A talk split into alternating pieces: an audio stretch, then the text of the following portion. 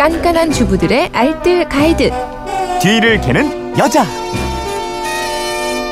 네, 알토란 같은 살림법이 있습니다. 뒤를 캐는 여자 오늘도 곽지연 리포터와 함께합니다. 어서 오세요. 네, 안녕하세요. 네, 휴대폰 뒷번호 6559 쓰는 분이 집에 있는 텔레비전 화면에 음료수가 묻어서 흘러내린 자국이 있어요.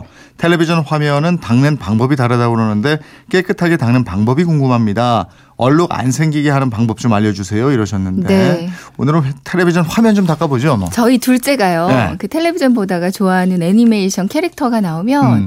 그렇게 달려가서 그 맞아. 화면을 손으로 네. 끈적끈적한 손으로 만지더라고요.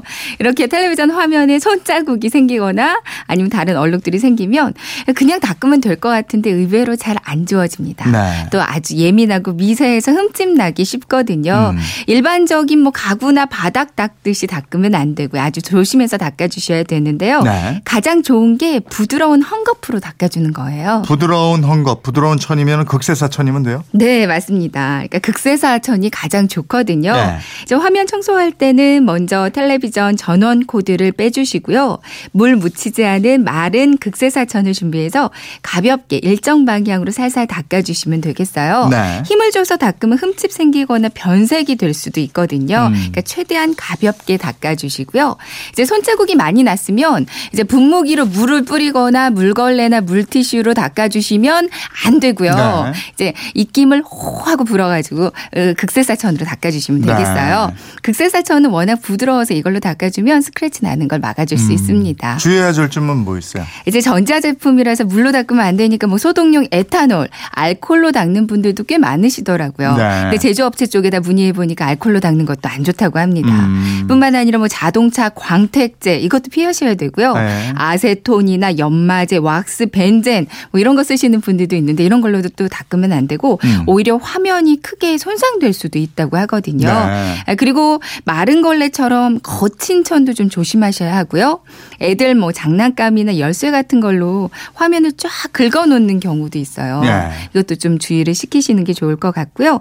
이제 처음 텔레비전 살 때 들어있던 사용 설명서 이거 찾아보면 버리 지 않고 있을 음. 거예요. 꺼내 보면 거기에 화면 청소 방법 자세히 나와 있거든요. 네. 이거대로 닦아주시는 게 가장 좋은 음. 방법이겠어요. 사용 설명서에는 나와 있지 않지만 또 유용한 팁이 있다면서요? 네.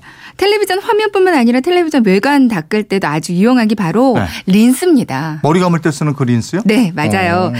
그 린스로 닦아본 분들은 다들 아시겠지만 진짜 반짝반짝하고 먼지도 잘 안 안 앉아서 좋거든요. 네. 이제 린스에는 머리카락을 코팅하고 수분을 보충시키는 성분들, 뭐 여러 가지 윤활제, 계면 활성제 등등이 들어 있어서 표면에 얇은 막을 형성시켜 줍니다. 어. 그래서 얼룩도 잘 닦이고요. 코팅 역할도 해주고 또 정전기도 방지해주기 때문에 먼지가 다시 붙는 거 상당 기간 방지시킬 수가 있거든요. 네. 이제 린스를 아주 조금만 극세사천에 짜고요. 이걸로 이제 닦아주는데 처음에는 하얗게 자국이 남아요. 음. 이 하얀 자국이 없어질 때까지 계속 문질문질 해주세요. 네. 한 1, 2분 정도만 닦으면 아주 반짝반짝하고요. 끈적거리지도 않아서 아. 정말 좋습니다. 이제 극세사천이 집에 따로 없는 분들은요. 음. 안경 닦는 천 있잖아요. 어, 그래요? 그걸 이걸로? 닦아줘도 아주 좋고요. 예, 알겠습니다. 지금까지 뒤를 캐는 여자 곽지연 리포터였습니다. 고맙습니다. 네, 고맙습니다.